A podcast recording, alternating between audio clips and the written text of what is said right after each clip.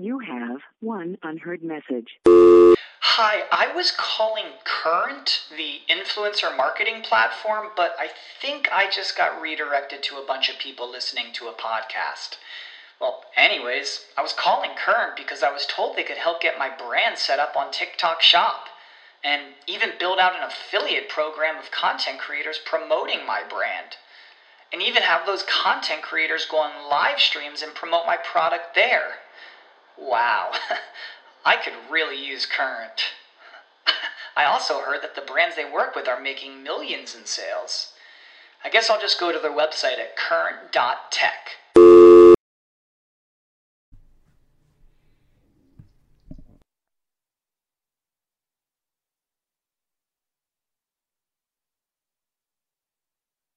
It's the Fightful MMA Holy Smokes podcast with Showdown Joe and Sean Ross Sapp. Joe, we are live. What's going on, everybody? April 24th edition of the of the Holy Smokes Fightful MMA podcast. Yours truly, Joe Ferraro, back from vacation. Can you follow online at Showdown Joe? If you didn't check out my Instagram and my stories, uh, you missed a whole bunch of stuff and a lot of it of me getting in trouble uh, with the family. But uh, as always, my co-host, managing editor for Fightful online. Sean Ross Sapp with the locks flowing. Once again, give him a follow online at Sean Ross Sapp. Lots to discuss, Sean. Ladies and gentlemen, there was a whole bunch of stuff that happened over the past week or so. Uh, going further back than what I actually missed, and I was able to catch up uh, when I came back home. Two UFC events in one day. It was a, a, a marathon uh, UFC catch up for yours truly. We're going to talk about UFC Atlantic City. We'll talk about the Merab versus Simon controversy. Uh, Frankie Edgar emerges victorious could he get a title shot? We'll discuss that for sure. Uh, and the division above him, where does Kevin Lee stand? He destroyed Barboza. What's going to happen with him? We'll be joined by Amanda Cooper a little bit later on. We'll talk some Bellator, Fedor versus Mir going down this weekend. Chandler, Michael Chandler, he's saying he's basically staying in Bellator. For those that thought he was going over to the UFC, uh-uh, ain't happening. Uh, Garbrandt saying Dillashaw was on EPO. Oh boy, we'll get to that for sure. Uh, Ponzinibbio out. Oz- Ozdemir injured. Man, I feel bad for my boy Kamaru Usman. Uh, we'll get to the bottom of that for sure. Uh, Habib Nurmagomedov, uh, one of three UFC lightweight champions, is more than interested in taking on Dustin Poirier. Uh, Matt Serra in the UFC Hall of Fame. Does he deserve to be in there? We'll discuss that for sure. Horrible, terrible, almost disgusting story of Alexis Vila that went down in Florida. Someone I see a lot uh, when I say a lot, almost every single Titan FC event that I've called over the past two or three years, Alexis Vila is there. Uh, he has been charged with second degree murder. We will talk about that for sure. Uh, all that talk on that social media, on Twitter, between Derrick Lewis, Derrick Lewis and Francis Ngannou.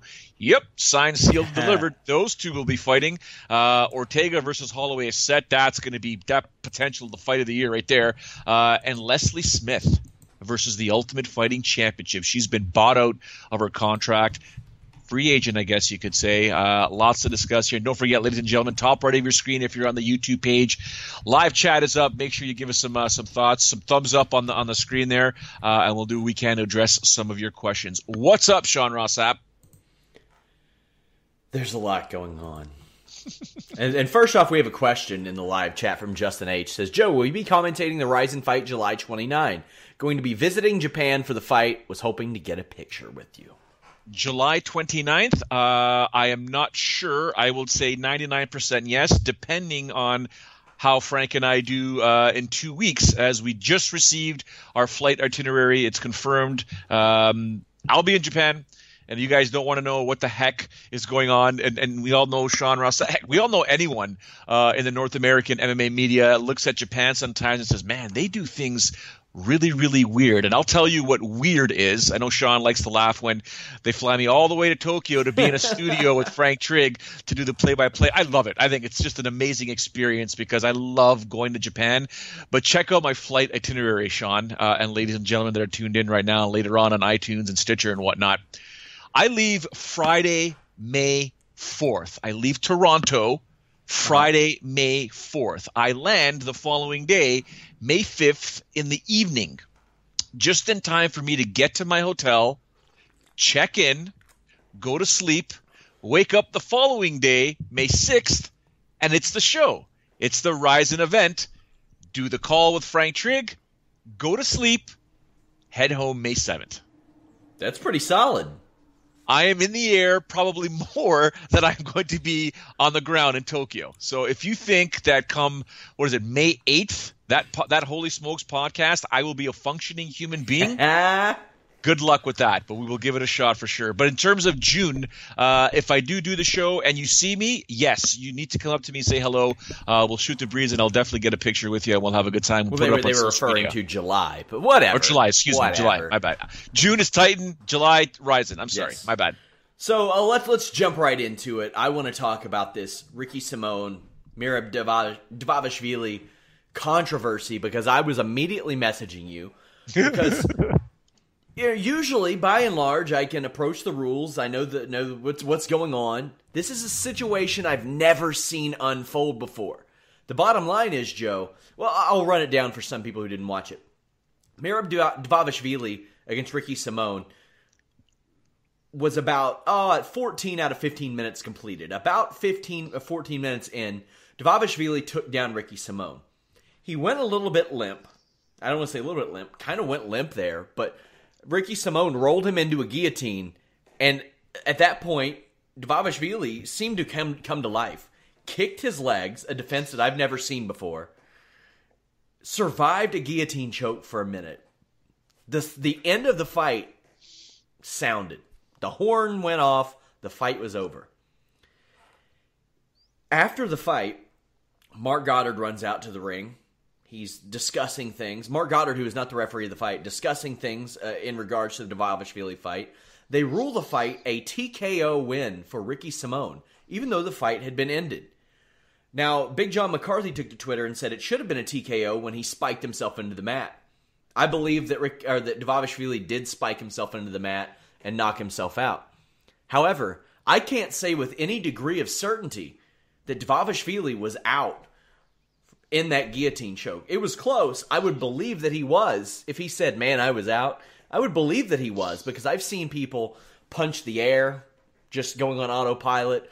I've seen people sit up repeatedly and lay back down when they're they're waking up. But at no point did he stop moving his limbs. I mean, his arms that you would use to battle a guillotine choke, sure, but he was kicking his legs.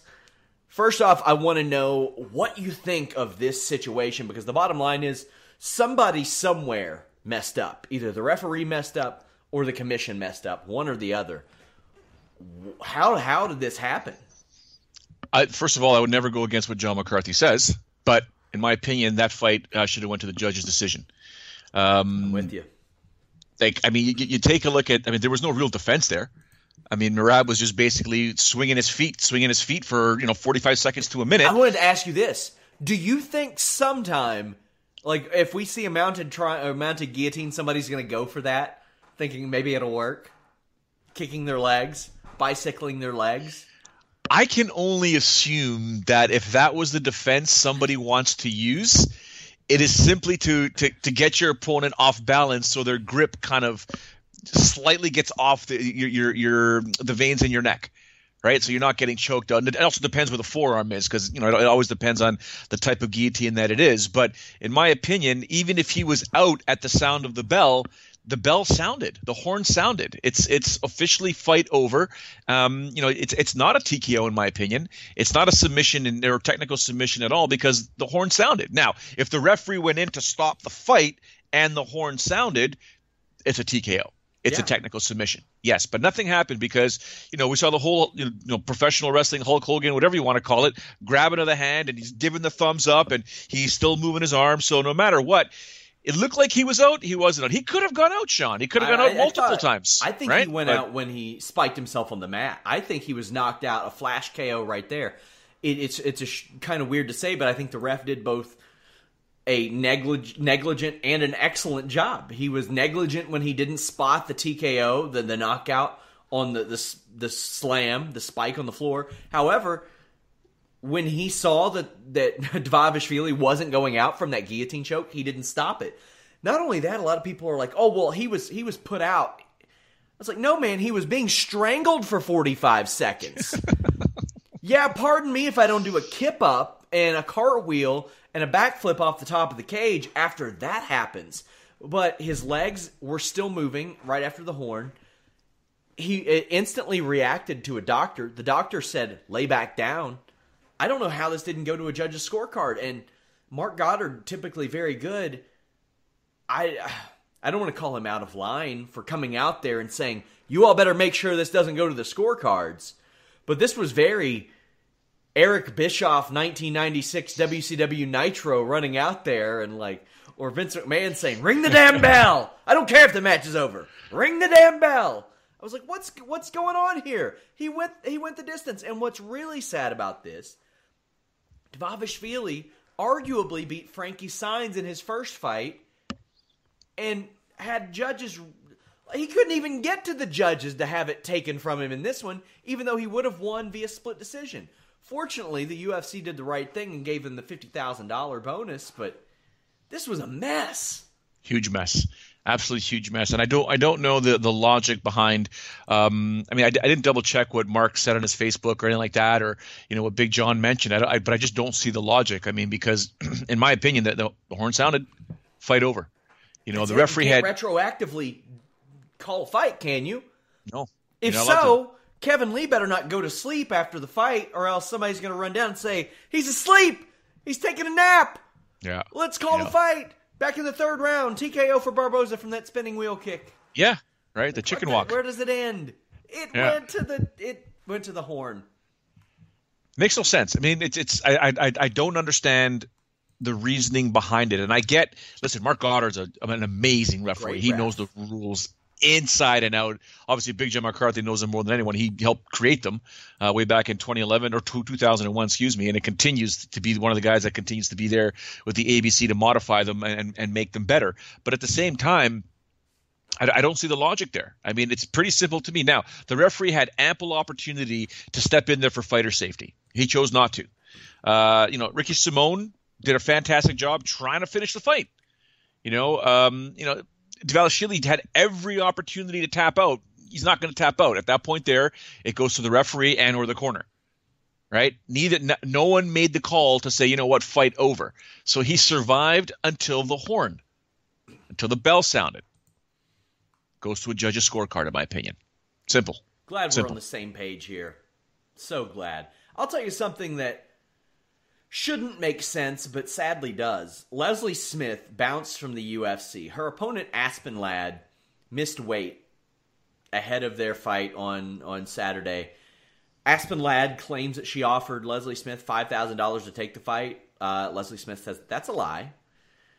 I don't know why Leslie Smith would lie about something like that. So I'm, I'm inclined to believe her, especially when she's trying to endear herself to as many UFC fighters as possible to get these cards signed up. Speaking of, she has launched Project Spearhead, an effort to unionize, associate, whatever it may be.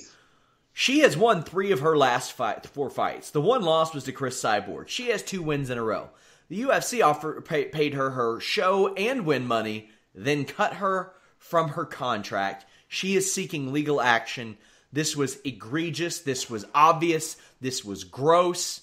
I cannot wait until Dana White has to answer to this in some sort of uh, scrum, and he's gonna say she rejected the fight, so that's why we cut her. We want people that want to fight. Oh, oh yeah, oh yeah, because I'm pretty sure you would have cut her if she took a fucking dolly to a bus. I'm pretty sure that would have happened.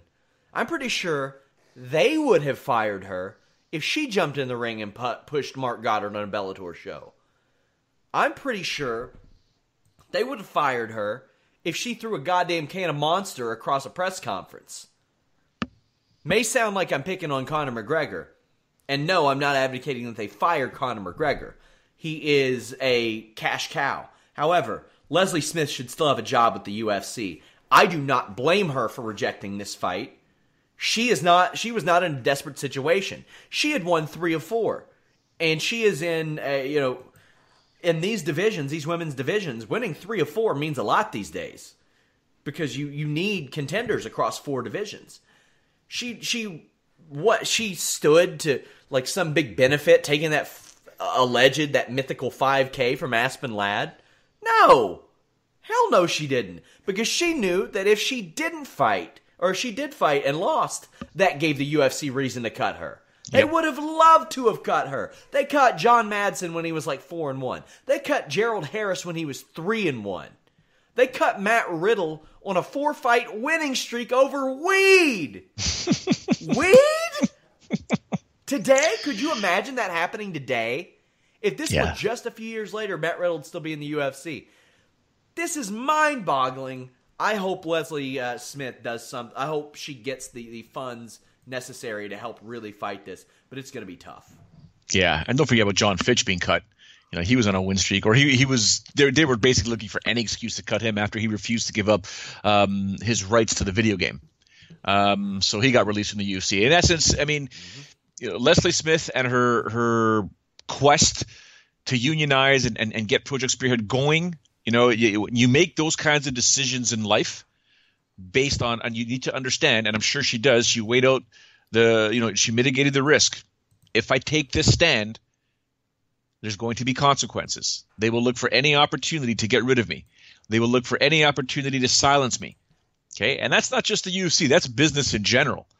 You know, if you rock the boat with your employer, or you rock the boat as an independent contractor, they will do. They will look for any excuse to get rid of you. And for the UFC, buying her buying her out is pennies for them. Just psh, get out of here. Get out of there. Our our PR machine, our mass marketing machine is far too large for you to generate any sort of momentum with your little project. That's what they're thinking right? Um, and we all know we just saw it in the live chat. I mean, a lot of these these organizations and associations have tried to bring the fighters together. It's just not a situation where you know guys and girls are getting paid to the point where you know what? I'll put up some of my big money, some of my big cash to help unionize this. You know, this is something a guy like George St. Pierre would have to try and spearhead. But then again, he's not fighting as much anymore. He's not losing the money. I mean, we've seen it happen so many times, but at the same time, you know, fighters should be compensated. Fighters should be paid a lot more than what they're getting paid right now. Some of them are making a really damn good living. Some of them are not. Some of them are, are they've got GoFundMe accounts so they can pay for their training, their food, fly a corner out for them, an, an extra corner because the UFC is only flying out one. You know, there. This is. I mean, a lot of this, the, the money that these fighters are making, is less than minimum wage. People don't realize that. It's also happening in the boxing world. People think, oh, all boxers make tons of money. No, they don't. It's the exact same thing. Yeah. You want to get into combat sports, it's a decision that you make in your life, and you have to realize, man, they're they're how am I going to get this massive payday down the road to make up the money I'm losing right now and on this journey to getting those big paychecks? And you never know if you're going to get those big paychecks. You know, Elias Theodorou is now coming into some pretty good money, finally, but the vast majority of it is outside of the UFC. His hair wasn't always beautiful, you guys. Right? Like he's sitting there and he's he's capitalizing on his brand, and that's one way you can make money. And I've said it before. Anytime you have the ability to capitalize on your brand, you need to make sure you do it, especially if you're an athlete, because your career is very small in comparison to the average lifespan. If you live to be 75, 80 years old as a professional athlete, you are, you know, 15 years, 20 years as a professional athlete. Ideally, you want to make enough money during that 15 to 20 years to last you a lifetime. And if you do the math, you need a lot of money, a lot of money to do it. This is a very disheartening series of events. It's not good. It's not a good look for the UFC. I don't know. Yeah, I mean, you know how Dana White will respond to it uh, in a hostile manner, and that that's unfortunate because I get it. It's his job is his job, but oh my god, this is such a bad look for the UFC. And you could say, I'm sure he'll say, nobody's watching Leslie Smith fight. Uh, we're not getting back hundred thousand dollars from her, however the hell much they were paying. Because I know, I, I don't know how much she made, but it, it's just such a bad look. It was not a bad look for one Kevin Lee. Holy crap, he looked good on Saturday night. He missed weight, not a good look. He's going to have to to get with somebody that can really make that work. Otherwise, and, and they there should be a 165 pound division without a doubt. There should be a 165 pound division, but right now there's not. And Kevin Lee looks real good. I would much rather see him against Habib Nurmagomedov than uh, Dustin Poirier. If nothing else, because I think that both Habib and T- Kevin Lee would weigh in at 157. But, but the way that Kevin Lee looked the other night, and he did the dance when he got spinning wheel kicked in the head, but he recovered.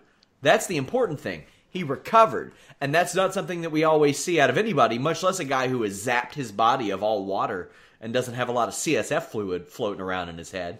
Big But- time, yeah. the thing that impressed me most most was his cardiovascular conditioning. Wow, he was in great shape. Absolutely. Um, not not to make fun of my wife because that's probably one of the worst things you can do as a husband. And if you want to, you know, sleep on the couch, could do it. But um, if if anyone saw that Kevin Lee chicken walk, so my wife is notorious, Sean, and I mean notorious for slipping and almost falling almost on the daily. Almost on the daily. I mean, Ah. You from teaching her how to do back bumps yet? Front rolls? Oh my good! I, I'm I got to teach her how to break her falls. Yeah. But basically, while we were in vac- while we were on vacation and we were walking from the restaurant to the other side of not the other side of the of the resort, but uh, to an area with the other couples to to get some drinks and have the kids play around and have some fun. It was pretty slippery out there. When when she slipped, it was almost identical to the chicken walk that Kevin Lee experienced. Oh, and I, wow. it- she was in front of all the adults. So we all got a perfect view of this, you know, grown woman in a beautiful blue dress, hair done, white shoes, stilettos, walking all proud. All of a sudden, and it was like a it was like a uh-huh. slow motion sort of, and I was like, do I dive in to save her? Do I like do I enjoy the show? What do I do? And luckily she recovered. But um, Kevin Lee got kicked in the head.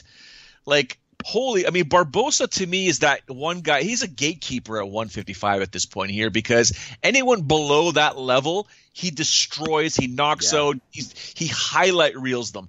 Anyone above him, he just simply can't figure out the takedown defense. He can't figure out how to stay away from the cage. I mean, Mark Henry and those guys were just like, dude, please stay away from the cage. You got to move. Stop. They're going to take you down. And he just he just keeps going there. Again, getting punched in the head will He's an advanced gatekeeper. Like he is the top five gatekeeper at that, Right. and he's he's going to be. I, I haven't seen if they've updated the rankings. I think they do that on a Wednesday. No, they updated them.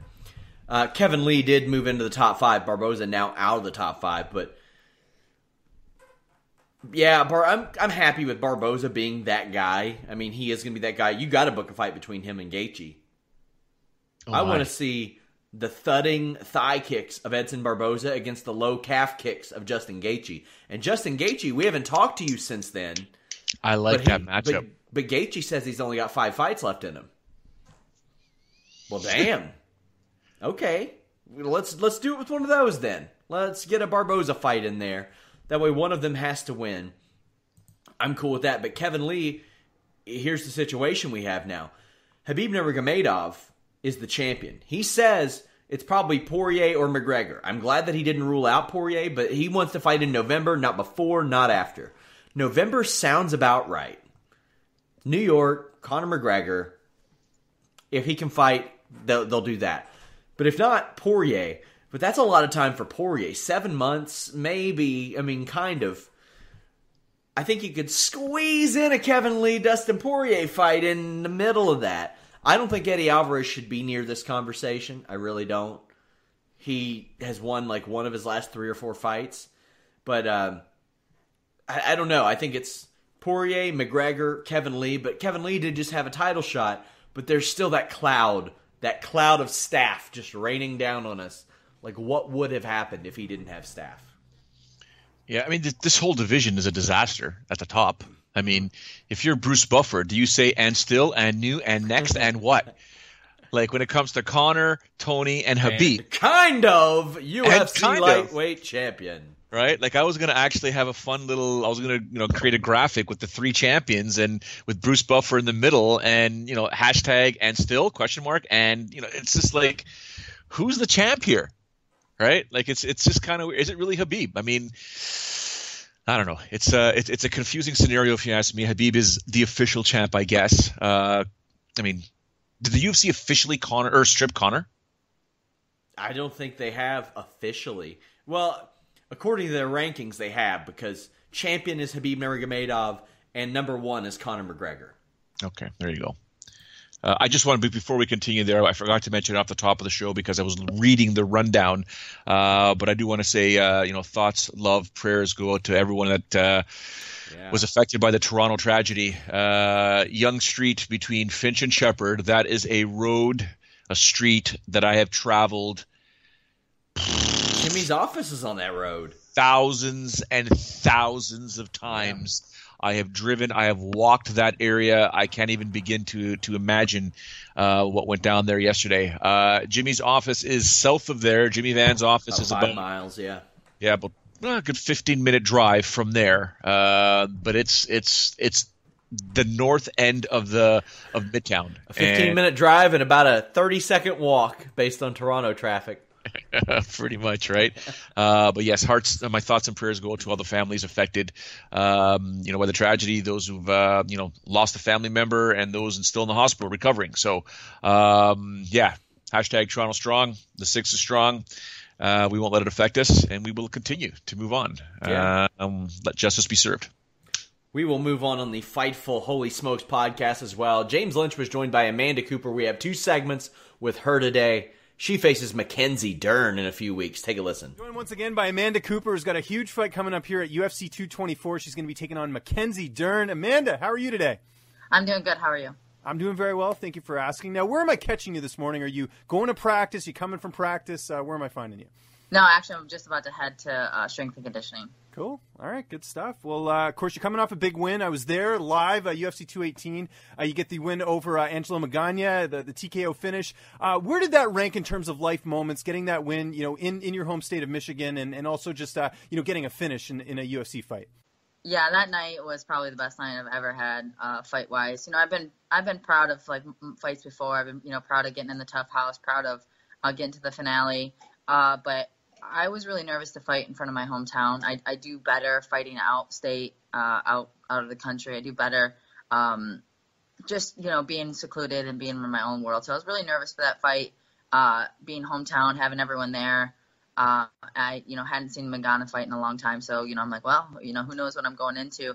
But uh, definitely with the crowd energy and the way I fought, it was um, you know I couldn't have asked for anything better to happen that day.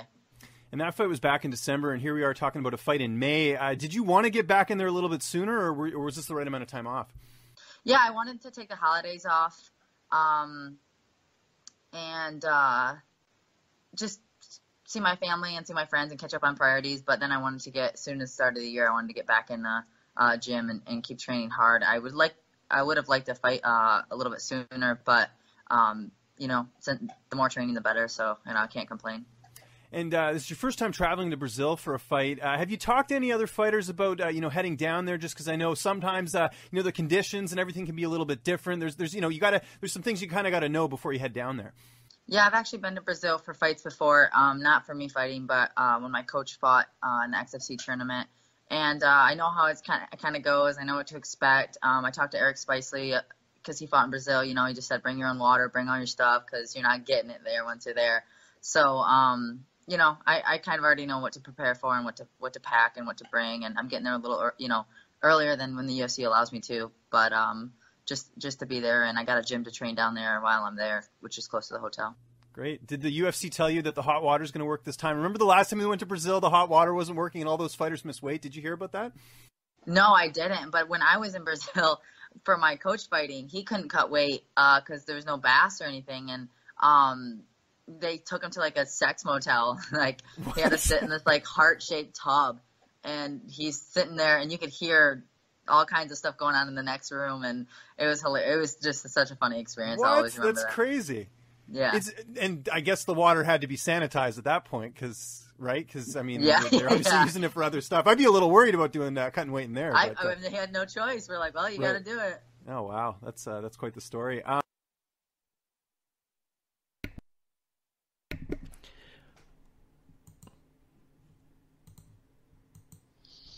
had a little technical difficulty switching the shot back there, but a sex motel. Amanda Cooper said that they took her to to cut weight, or that they took I think Eric Spicely to whoever it was. Uh, what? Good on James for the reaction. Good on James for the yeah. sort of non follow up. All right, so you get yourself in trouble there, James, but uh, very smart. Good job. Your boy Frankie Edgar won on I. Saturday night. can't. I can't, Sean. I can't. I can no longer watch his fights. I can no longer deal with Frankie Edgar fighting anymore. I just, it, I, I, it's my heart is like right up here, and I'm scared. I don't want to say the S word. I'm scared shitless. Frank, I know I shouldn't curse. I hate cursing, but Frankie gives me the biggest heart attacks whenever he fights because, man, I got all the time in the world for him. His stepdad, his mom, his parents, his wife, his kids. That dude, he's my boy. He's just the most awesome dude ever. And when I see him fight, I lose my mind. But when he runs to the freaking octagon, I'm amped, man. My forearms are pumped. I'm like, let's do this. Let's do this. Oh my God, Frankie's fighting. Oh my God, Frankie's fighting. What are we doing? What are we doing? So yeah, I, what a performance. Good on him.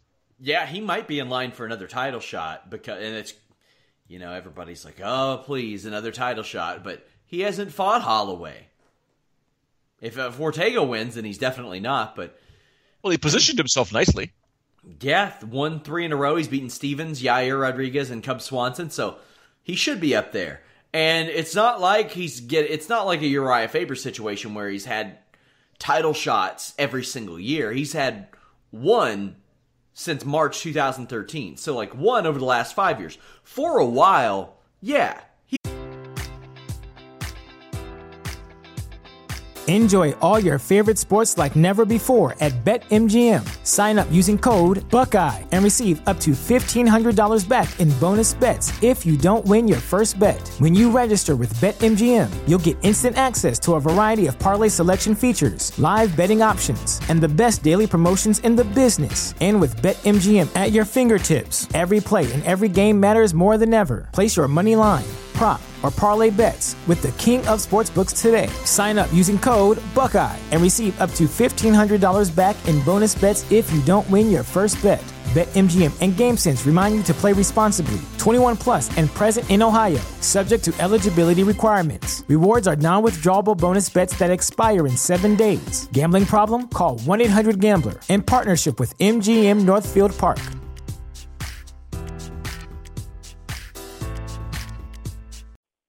You have one unheard message. Hi, I was calling Current, the influencer marketing platform, but I think I just got redirected to a bunch of people listening to a podcast. Well, anyways, I was calling Current because I was told they could help get my brand set up on TikTok Shop and even build out an affiliate program of content creators promoting my brand. And even have those content creators go on live streams and promote my product there. Wow, I could really use Current. I also heard that the brands they work with are making millions in sales. I guess I'll just go to their website at current.tech. he was getting a lot of title shots. I mean, like he got the rematch over. He lost to Ben Henderson. He got the rematch against Ben Henderson, and he got immediately a title shot against Aldo. But then after that, it took him three years to get one. So I am fully in favor of that. I think he's he's more than qualified for it. But a couple other performances I was very impressed with. Aljamain Sterling, I don't think has looked better in the UFC, at least of late. Dan Hooker looked great. David Branch with that KO of all people, him knocking out Thiago Santos. Sick. And Corey Anderson completely jobbed out Patrick Cummins in every facet of MMA. That had to be demoralizing for Patrick Cummins to get dominated in the body lock, the waist lock, and the clinch like that by Corey Anderson. And this was a guy, Corey Anderson, lost two in a row against Patrick Cummins, won two in a row. That was a crossroads. I have liked Corey Anderson's work for a long time. That was good. But perhaps my favorite finish was a teep to the liver from Bahadurzada. Now, I've mentioned this before. Spinning wheel kick, Edson Barboza. The low calf kick, Justin Gaethje. The front kick, Anderson Silva. The oblique kick, Jon Jones. We have seen these, you know, they, they've been used before, but they are finished in a high profile fashion. They finish someone in a high profile fashion, and we see them way, way, way more after that. Does the teep to the liver become one of those techniques? I think people. Let me go back to Frankie for one second. When I said Sure. he positioned himself very well, Sean, I was referring to the post-fight interview where he Oh, basically you didn't mean at a sex motel. No. um, that's another story for another day, another another podcast. Um, but Frankie basically saying, "Listen, I'll fight the winner. I'll fight the winner, and you know Frankie's going to be on standby. You know he's going to be on standby should anything happen uh, to Ortega or Swanson. Like he wants that rematch with with Ortega, uh, or not Swanson, excuse me, uh, Holloway, and he wants that shot against Holloway. So Frankie, stay ready. Uh, in terms of the teep kick to the liver, um, I think the way the way Bahadurzada throws it, um, it's hard to read. It's very hard to read, and if people can perfect the way he throws it, it can cause a lot of damage because most people when they throw a teep kick, um, it's for distance. It's to keep distance. It's to shock your opponent. Uh, it's it's to cause a you know cause damage, but not fight-ending damage. Now the way Siyar throws it, dude, Yeah. that's an annoying look. You know, it's it's not as an annoying as as you know. If you ever watch Jake Shields throw a jab or a combination, it's not what you see in the gym. You know, a lot of fighters get hit by Jake Shields back in the day because they can't figure out why. I mean, George St. Pierre told me that, you know, when, when people throw a jab, as an example, it comes down the middle. You know, you could see it, Sean, right? You could see it. Yeah. He said Jake's looked like it was on a wave, right? It just, it just came so weird. He, like he couldn't figure it out. The way Siyar throws that that teep kick, it doesn't look normal. But man, he's got some juice behind that. He's got he some does. power behind that, and you know, Chagas felt that and was like, "I'm out of here. I gotta go." While we're sort of on the subject of that featherweight division, Ortega versus Holloway set for UFC International Fight Week. Lewis and Ngannou also set for that show. They're stacking it. They need it. They need a big card because this is a, a down period for MMA right now. Yeah. Well, no, we've had some good ups. We've had some good ups. Right. Well, I'm It's talking about from a numbers perspective. Oh yeah, I haven't yes. seen it this low since before Rousey. Because they lost a lot of the Canada market. Um, That, that too. which drove up a lot of their pay per view numbers. Um, it was funny. Yesterday, I was at, uh, I don't know if you guys follow me on social media. This is where I was yesterday. I had to get my mandatory, th- one of three mandatory courses done uh, for my my soccer coaching certificate. And I No, no, no. in- We sent you to that so you wouldn't be unethical on our podcast. Very true. It, it, listen, it refers to all sports, by the way. All sports. Hey, and this is mixed martial arts. But yes, I walked into that room, Sean, and of course I got recognized, and people were asking, "Hey, man, what's going on?" and blah. Is the UFC still big? And this was a room of thirty people. Is the UFC still big? Is George St. Pierre still fighting? Brock Lesnar around? Whatever happened to that girl? were, were your answer to those two kind of? Yeah. They're kind of still fighting. They're kind of still around. They both have bad butts, but their their colons are both broken. But Yeah. they're, they're they're around. right? So again, it's it's just another example of how one of the countries that you know Dana White called the mecca of MMA, specifically Toronto, right? The mecca is is no longer buying those pay per views, and it's just if it's not a Conor McGregor, uh, Ronda Rousey's gone, and if it's not even even with George St Pierre, I believe the numbers were a little bit lower for George's last fight. Right, and that was a middleweight championship title fight. All right, so the the, the luster of the one coun- one of the countries that helped put the UFC on the map you know, huge, huge, huge ratings and huge, huge pay per view buys is no longer buying those pay per views. So those numbers are skewed because you have one of these countries that is just not really interested in the sport as much, right? So you know, UFC's fault. Sorry, what? I would agree. I would Yeah. agree.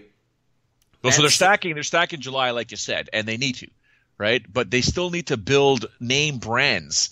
Uh, These they have to build the fighters. They have to build these brands. I mean, Jon Jones did not do them any favors. Conor McGregor's not doing them any favors at all, right? Ah, technically he may be because everyone still thinks it was a work. Uh, you know, anytime Conor McGregor's in the news, whether it's mainstream or not, you know, it, it brings awareness to Conor McGregor, who's attached to the UFC. So, yay and nay. But you know, when your superstars, um, you know, are aren't competing, your numbers aren't going to be there.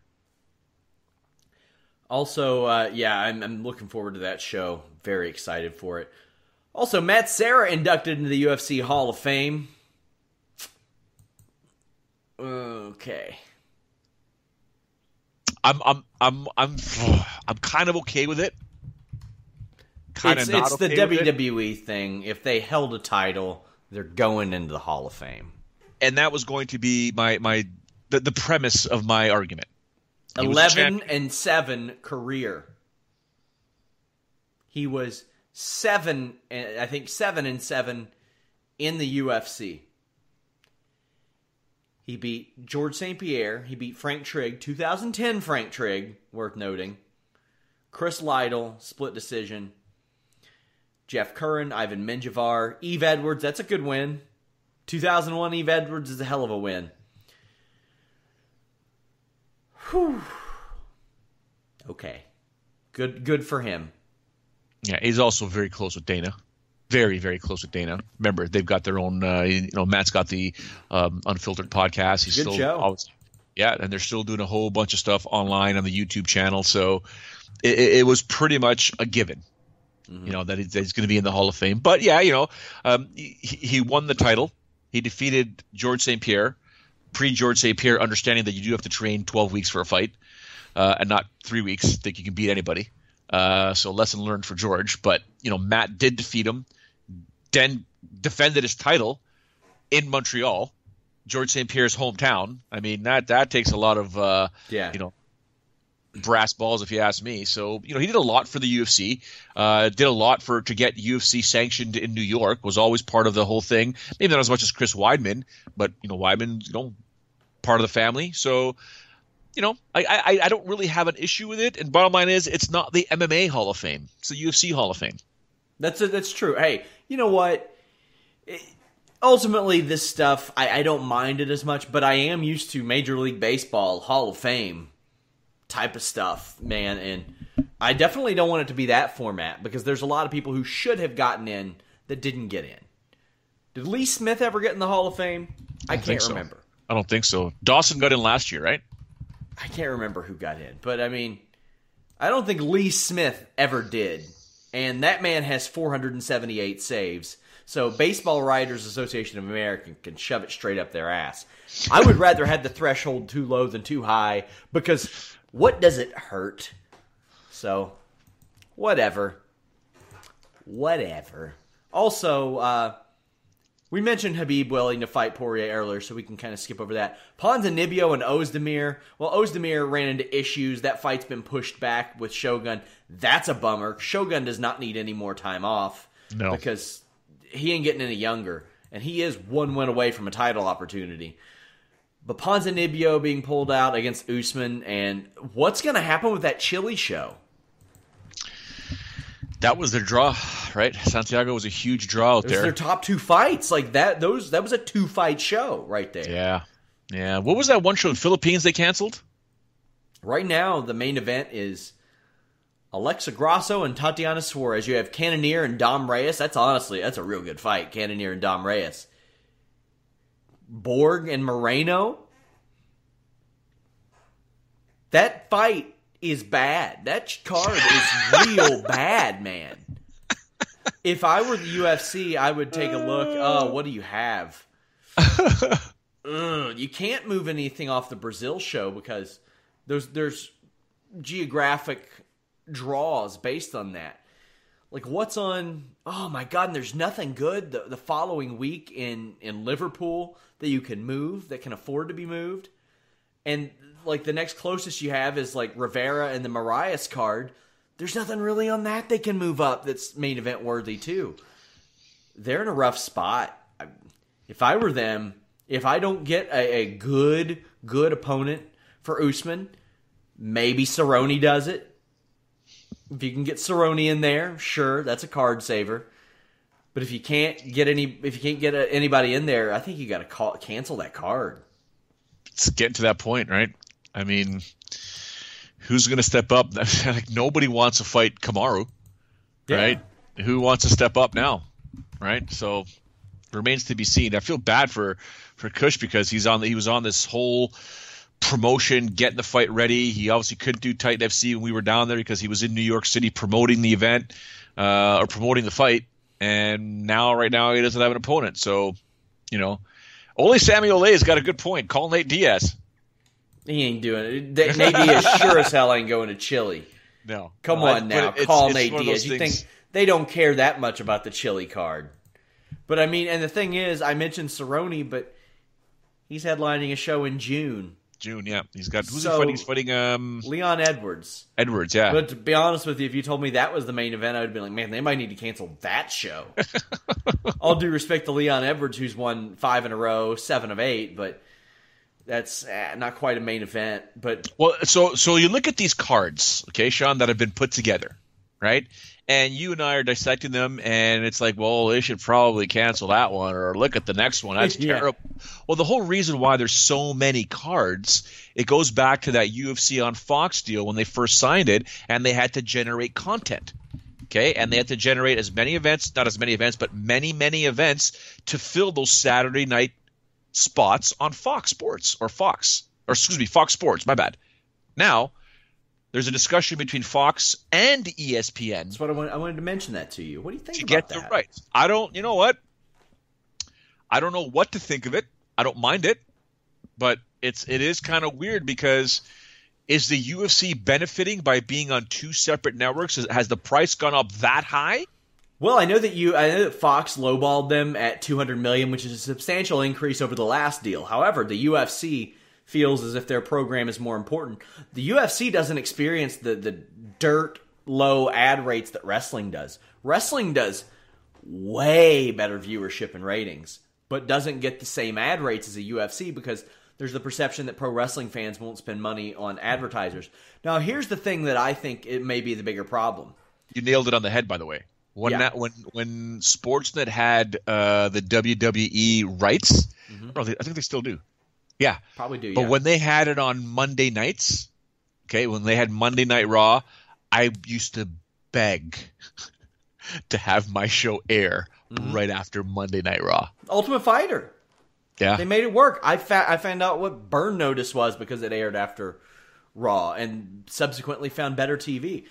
Here, I think, is a bigger problem: Facebook, YouTube, UFC.tv, UFC Fight Pass, Spike TV, Fox, Fox Sports One, Fox Sports Two, Fuel TV, Ion, Versus. I think did I mention FX?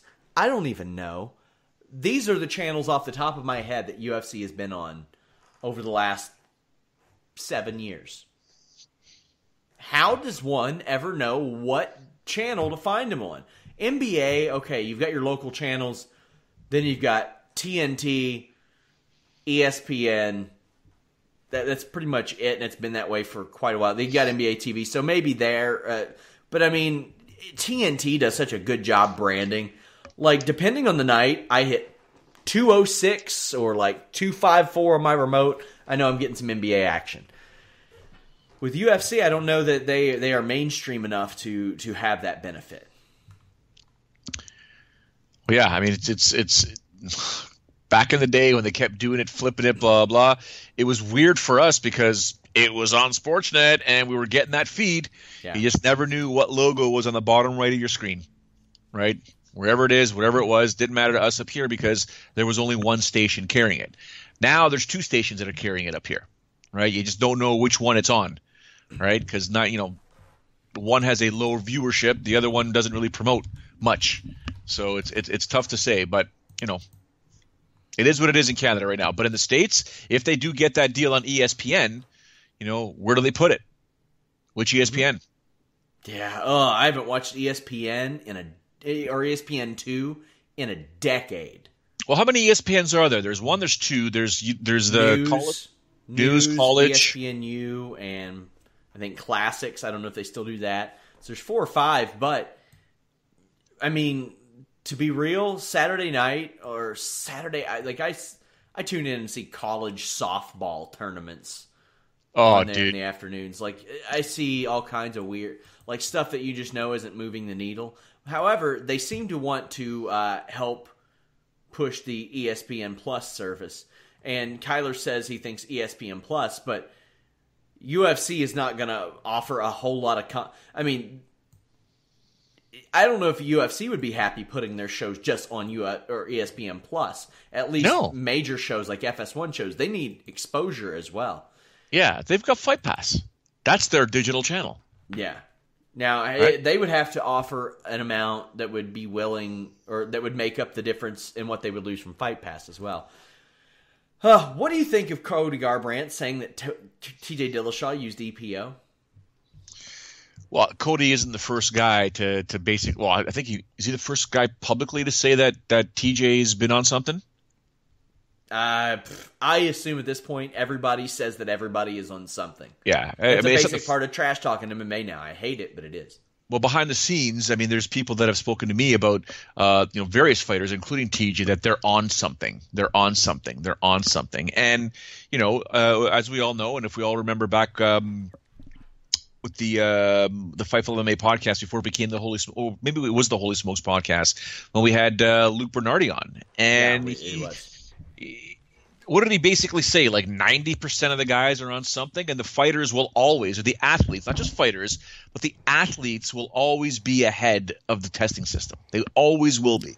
And The- even, even if they're not on something, what is considered nothing now in 10 years might be considered something. Mark Yes. McGwire, some of what he took was legal in 98. Yeah. Like, Yeah. like Andro, that ain't legal now. It's just the way It's it crazy. is. now, is TJ on something? I don't know. I mean, I, I I don't have that that look or the the eye to notice anything. But you know, I would think a guy that that competes the way he does, maybe not. But you just never know nowadays. You know, I can't say yay or nay. You know, I would like to think that he's honest. He's a champion. He's a dad. You know, a husband. But you know, have we met Jon Jones? Yeah. Let's talk about Alexis Vila. Man, there's a sad story of this guy. Um, he is facing second degree murder charges right now. What do you know about this? I don't know anything to be honest with you because I sent some texts off and people are all don't know, don't know, don't know, and I'm like, well, can you give me something? Right? Ah, It's involving conspiracy and a weapon. It's Yeah. uh, the warrant was issued March 29th.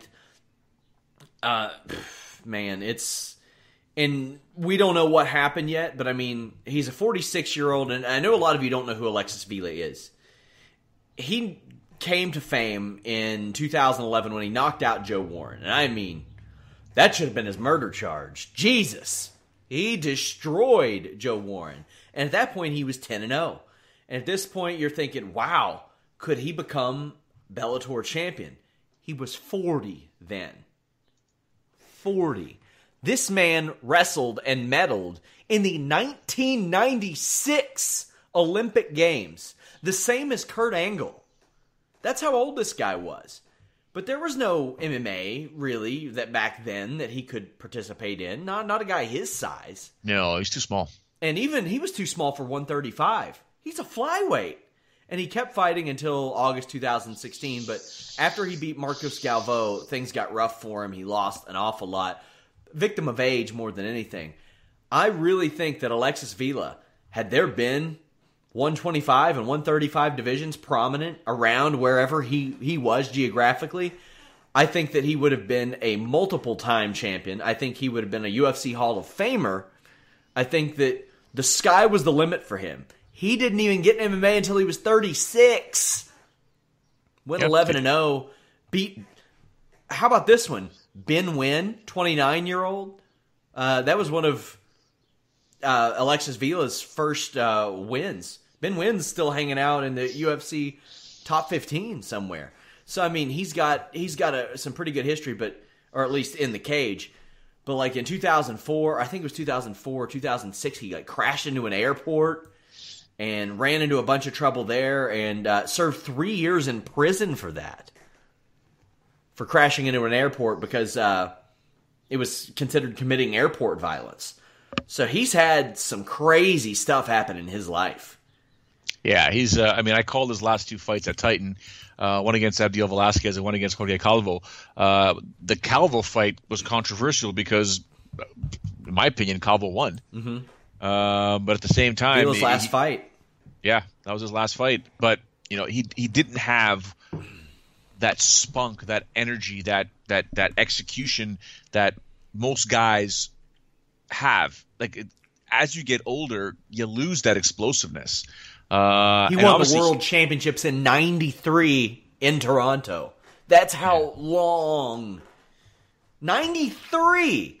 We're talking like maybe the UFC 1 had happened at that point. Maybe. So, um, man, I feel for whoever lost their life in this situation, and it's sad. It's sad all around. I don't know the details of it. Hopefully, it's. Hopefully, for his sake, he didn't do it. But either way, somebody lost their life in this, and that that's horrible. Somebody might lose their life on Saturday night. Frank Mir versus Fedor Emelianenko. This show is kind of interesting. Oh, you have man. Emmanuel Sanchez on there against Sam Sicilia. Nice test for Emmanuel Sanchez. Not like he needs tested. He's a proven commodity in, in the cage. Neiman Gracie, Javier Torres. I'm interested in that fight. Rafael Lovato Jr. against John Salter. Very interested in that fight too. John Salter, a very underrated fighter. But Dillon Danis is also on that show, and I am not really that interested in that, but I will watch it. But mostly it's we're talking Fedor, Frank Mir. Other than that, I, I you know Salter is one that, like God, I, who would have thought in 2010 after he got beat up by Gerald Harris and ninja choked by Dan Miller that seven years later Yeah. we'd be talking about him on this hot streak. But he's won I think seven in a row. And listen to these wins that he's he's reeled off in that period. Dustin Jacoby, outstanding striker. Brandon Halsey, a former Bellator champion. Kendall Grove, that's a solid win at any point. He, he's looking pretty good. But Fedor, Frank Mir, at one point this could have sold. Maybe it could have sold 750,000 pay per views, but now it's live for free on the Paramount Network on a Saturday night, and nobody's talking about it except us. Yeah. Amazing how things change, but that's what happens when you know when guys' careers. It's it's it's always been, you know, who do you blame in this type of scenario? I mean, th- was the UFC Fedor. hardballing? Well, yeah, it was the UFC lowballing Fedor. Was was um, Vadim wanting more money? Was it just not going to happen? Were they? It was the co-promotion thing. I mean, Fedor should have fought Frank Mir years ago. Fedor admitted that UFC made him his best financial offer and that he turned it down. Well, What does that tell you? It tells me all I need to know. it's done. Yeah, right. It's it's odd, but how do you think this fight goes? It's so hard to predict this. Like heavyweight fights, by and large, it's like, like who, what, and especially at this stage of their lives. When's the last time Frank Mir fought? Was it before or after the last civil civil war? I can't remember. Uh, Frank's last fight was Mark Hunt, 2016 March. March 2016. So we're looking at two years off. His last win was July 2015 against Todd Duffy. What happened to him? That was Todd Duffy's last fight, too. Yeah. Jeez. Man, that sends you down a rabbit hole of where the hell has everybody been. Todd Duffy just likes to take like three years off at a time, though. But it's, ah, man. I'm I'm gonna go with Fedor, but I'm talking like 51-49 here. Yeah, people are all over, you know, Mir winning this fight because they've given up on Fedor. But let's not kid ourselves. Frank Mir doesn't really have a lot of head movement when it comes to No, striking. he doesn't. And Frank Mir, when he gets tagged, doesn't move a lot. Doesn't hair have does. footwork. Yeah. So if he gets caught against the cage and Fedor starts launching bombs at him, this could get ugly for Frank Mir. Mm-hmm. Now, this fight goes down to the ground.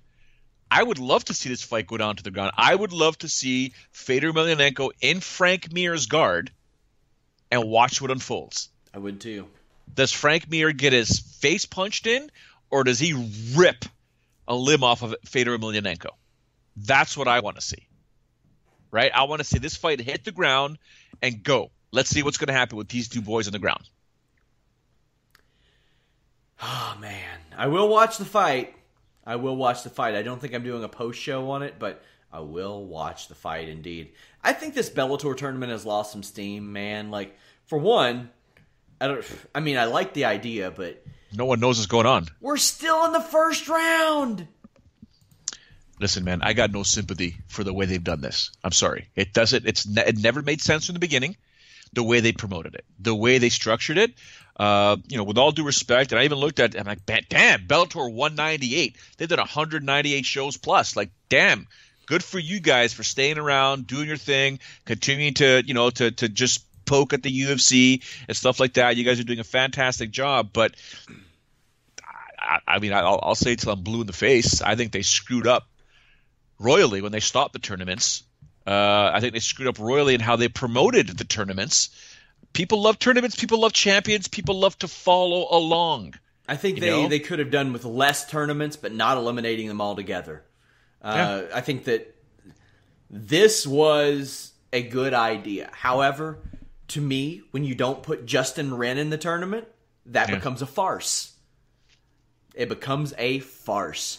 Also, uh, you know, I often speak about uh, Minakov and Blagoy Ivanov. It looks like Blagoy Ivanov is facing an injury. He's not in PFL's tournament after he has been their dominant World Series of Fighting champion, but apparently there's UFC interest. That is a good thing. That is a good Nick- addition.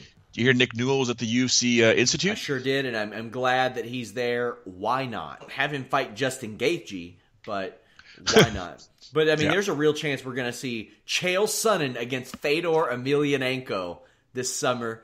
Um, but some of the matchmaking they did here, Chael Sonnen against Rampage, a dumb. Rampage has been quick to say, "Why do you all keep booking me against grapplers?" Fedor against Frank Mir, good booking. Bader versus King Mo has all the makings to be a very boring fight. Matt Mitrione versus Roy Nelson, we didn't need to see that again. Why couldn't they have done Mitrione and Rampage Jackson?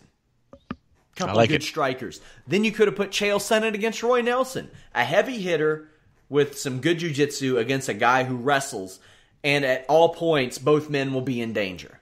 Why not there? Bader and King Mo, okay, if you want to do that one, the similarity in styles I can almost kind of get with to that degree, but ah. Guys, you all can check out the rest of the Amanda Bobby Cooper interview over at Fightful.com. I was going to run the second part, but you can just check out the whole thing over at Fightful.com. We've reached our hour limit when there's no UFCs. That's typically uh, the time limit we go to. Joe, what do you got going on this week? Where can they follow you on the Twitter? The Twitter, the Facebook. I saw a movie recently when they kept saying that. Uh, the Twitter, the Facebook, the Instagram at Showdown Joe. A ton of stuff going on over here. I got three courses that I got to deal with. I got to finish off this first one here, do a second one online, and then a full Saturday, Sean Ross Sapp, nine to five, in a classroom setting with 30 other coaches uh, to ensure that we coach the little ones uh, for long-term success. Oh, my day is looking wild. I've got this show. I am currently watching WWE Summer or WWF SummerSlam 2000 for the next Fightful Select retro review. Cool. So that's that's a three hour block I have to take in and do that podcast this week for a release next week.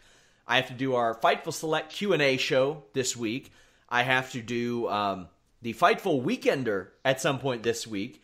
Taking in two hours of SmackDown tonight. Doing a SmackDown post show tonight. Tomorrow, got 90 minutes on the list and your boy. Then a six hour WWE event from Jeddah, Saudi Arabia on Saturday, or Friday rather. Post show on that.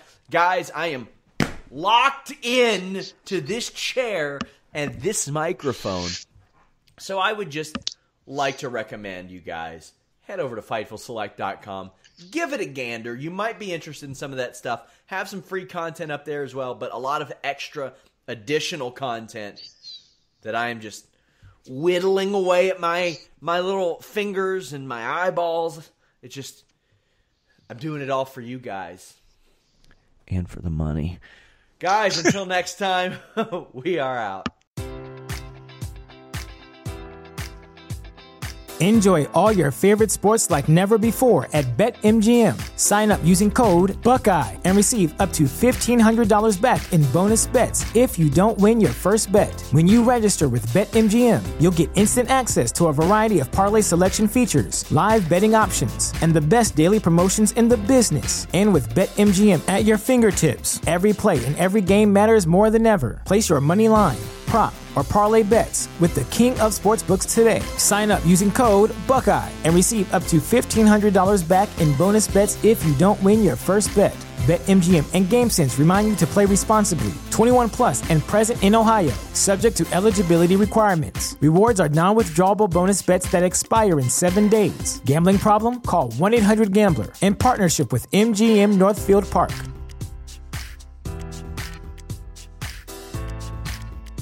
Transform your home in one weekend with paint from Menards. Get a paint that combines durability and gorgeous color. Dutch Boys DuraClean Interior Paint and Primer in One offers stay clean technology, making your home stay beautiful and clean longer. And with Dutch Boy's easy opening, smooth pouring container, transforming your home has never been easier. Save big money on Dutch Boy paints and head into Menards to get your paint project started today. Save